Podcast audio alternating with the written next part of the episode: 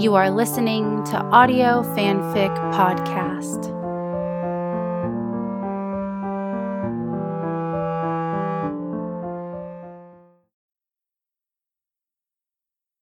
One Time by Lone Lily on AO3.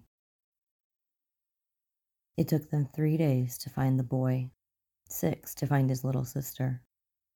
She doesn't remember the last time she slept, showered at home, had a meal that wasn't cold lo mein from the break room fridge.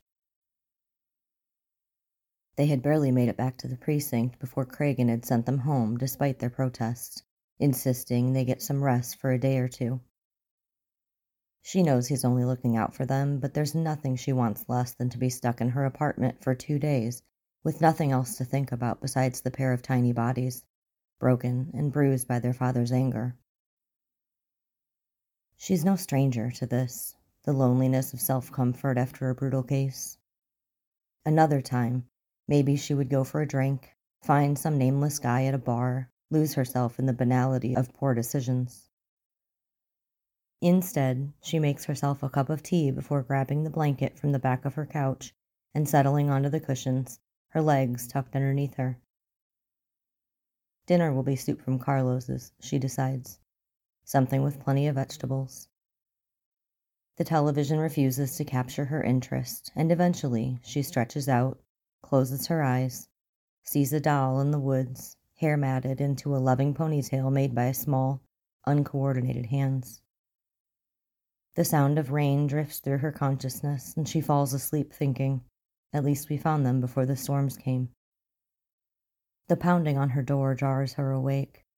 She knows intuitively it will be Elliot.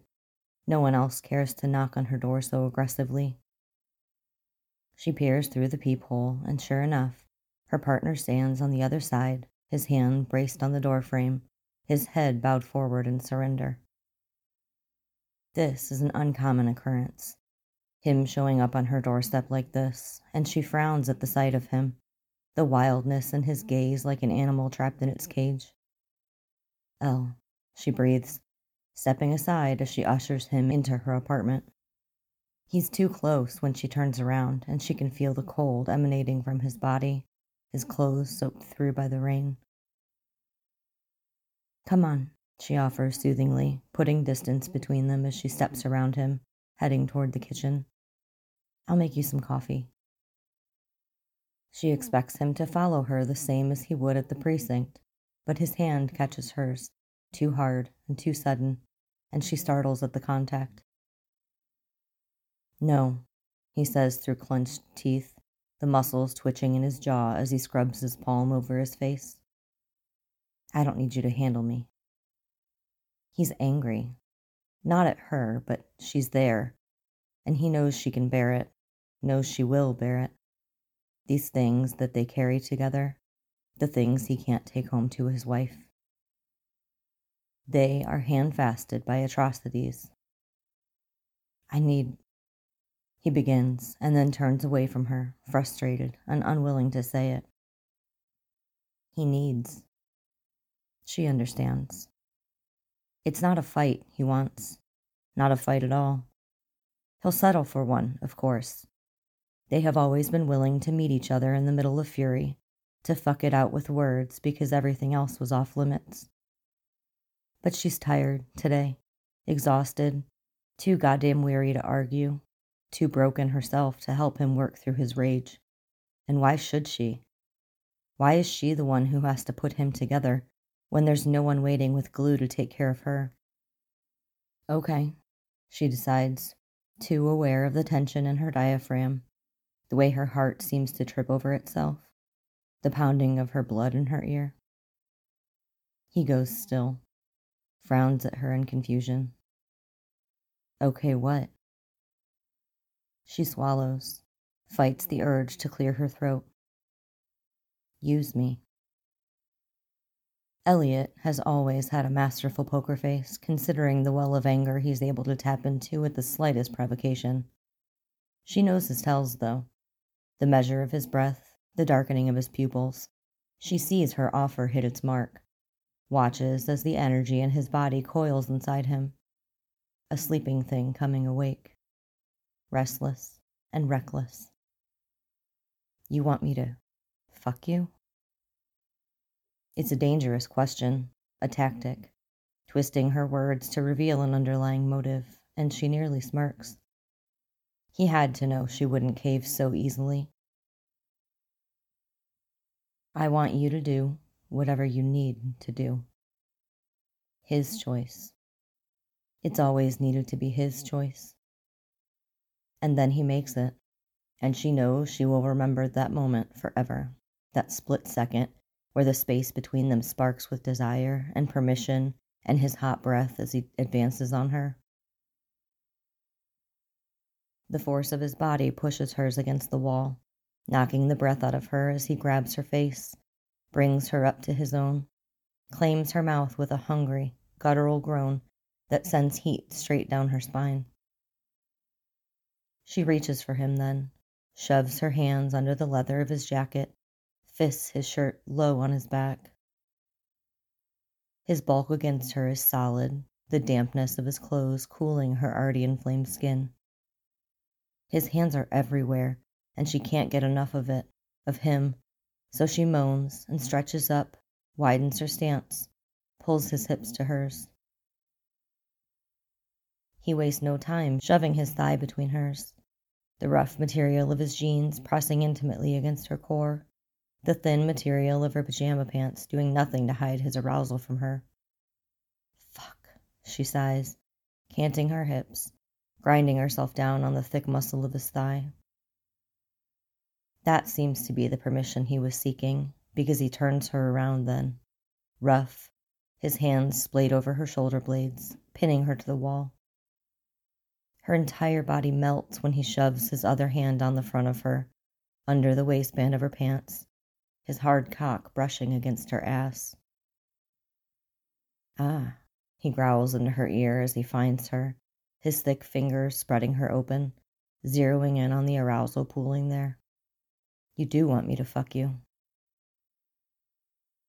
Do it or talk about it, she taunts him, flattening her palms against the wall, broadening her stance, peering at him over her shoulder. Your choice. Say it, he demands, slipping his hand under her shirt, cupping her breasts in a way that makes her whole body shudder against him. His hand is calloused, coarse against her sensitive nipple, and she groans, knowing he can feel the surge of wetness as he tugs at her. Say you want me to fuck you. Christ, she thinks, her head tipping forward to the wall in front of her. There's no coming back from this.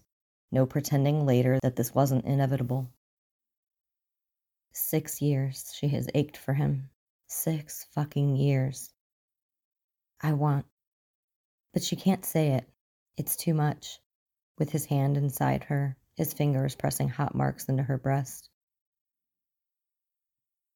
Saying it gives away too much, and she's already giving him everything else. Just this once, he promises, his words merely a breath against her ear. Just for today. Say it. His choice. His choice. But hers, too. She sees that now. He would never accept it any other way. I want you, she says finally, defeated. And then, fuck me. It takes nothing to get her naked, a little more effort for him to join her, and then he bends her body to his will. His fingers wrapping around her wrists, lifting them up on the wall above her head. She arches her back underneath him, presses her ass into his groin, moans when his thick cock slides between her thighs, her body clenching greedily at the idea of him. He teases, she grinds. And then he is driving into her, suddenly, and then again, again, again, refusing to let her catch her breath. Every brutal thrust of his hips into hers forces her tits against the wall, nipples scraping, his body draped over her, pinning her, claiming her, and her head spins with the enormity of the moment, the mindlessness of her pleasure, the gathering tension inside her that demands more of him, all of him. He gives her that, all of him. In this moment, he belongs to her and she accepts him greedily. The knowledge that this can only exist this one time, making every second of it unbearable. Like her brain is trying to remember every sensation that overwhelms her body. And just as that unendurable ecstasy begins to stretch taut inside her, when she's certain she is about to come harder than she ever has before, he falters suddenly, slows the rhythm, and then stops completely. Presses an apologetic kiss at the top of her spine. No. No, she repeats desperately, turning her face toward him, the hurt spreading hotly across her cheeks. Not like this. He spins her gently in his arms, his hands cupping her face, even as her entire body stiffens. She eyes him accusingly. If I only get this one time. Understanding dawns on her, her lips parting slightly on a sigh. And then he's dragging his mouth over hers, silencing any objections before she can make them. His hands settle around her waist, fingers digging into her skin as he plunders her mouth taking his time, stoking that flame back into a fire. When he pulls away, it's reluctantly, his mouth dipping to hers again and again before he manages to drag himself away enough to explain. If it's just one time, I want you in a bed. She comes apart against his mouth, his tongue on her clit. The next time, he is inside her, her legs high up his back, his arms straining as he rocks into her. It's the look in his eyes that does it, that inexplicable feeling of being known, of knowing, while at the same time his cock is buried so damn deep she can barely breathe around it. It's dark outside when she slips her leg over his waist sometime later, settling onto his lap, her long fingers stroking him back into aching need.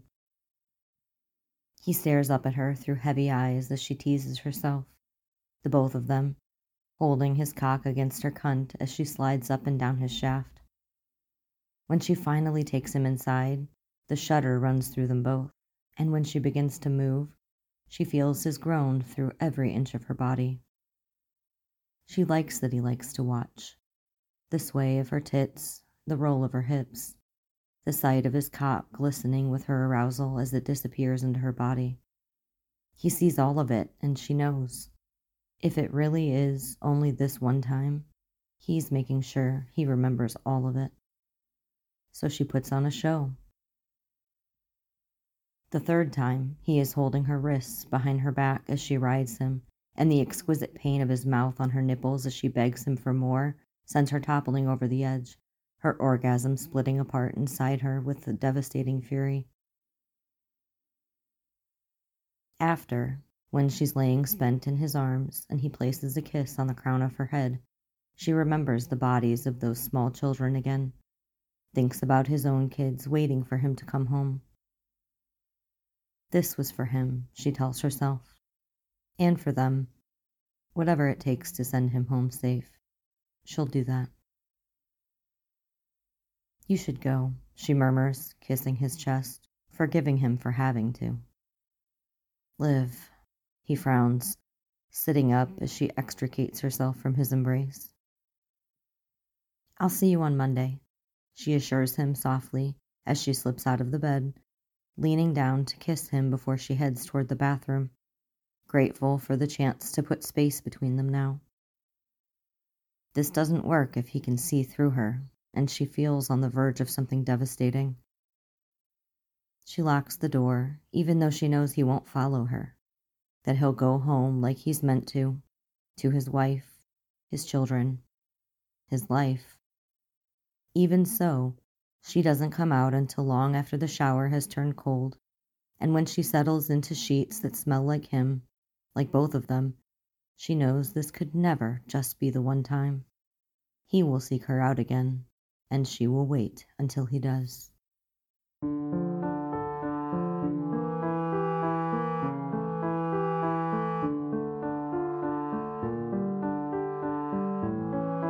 If you like this story, please follow the link to the writer's page and leave some love. kudos, comments, or subscribe. They'll love hearing from you. Then you can head over to our Patreon page and contribute to Audio Fanfic Podcast. As a member, you are granted early access to one new story per month.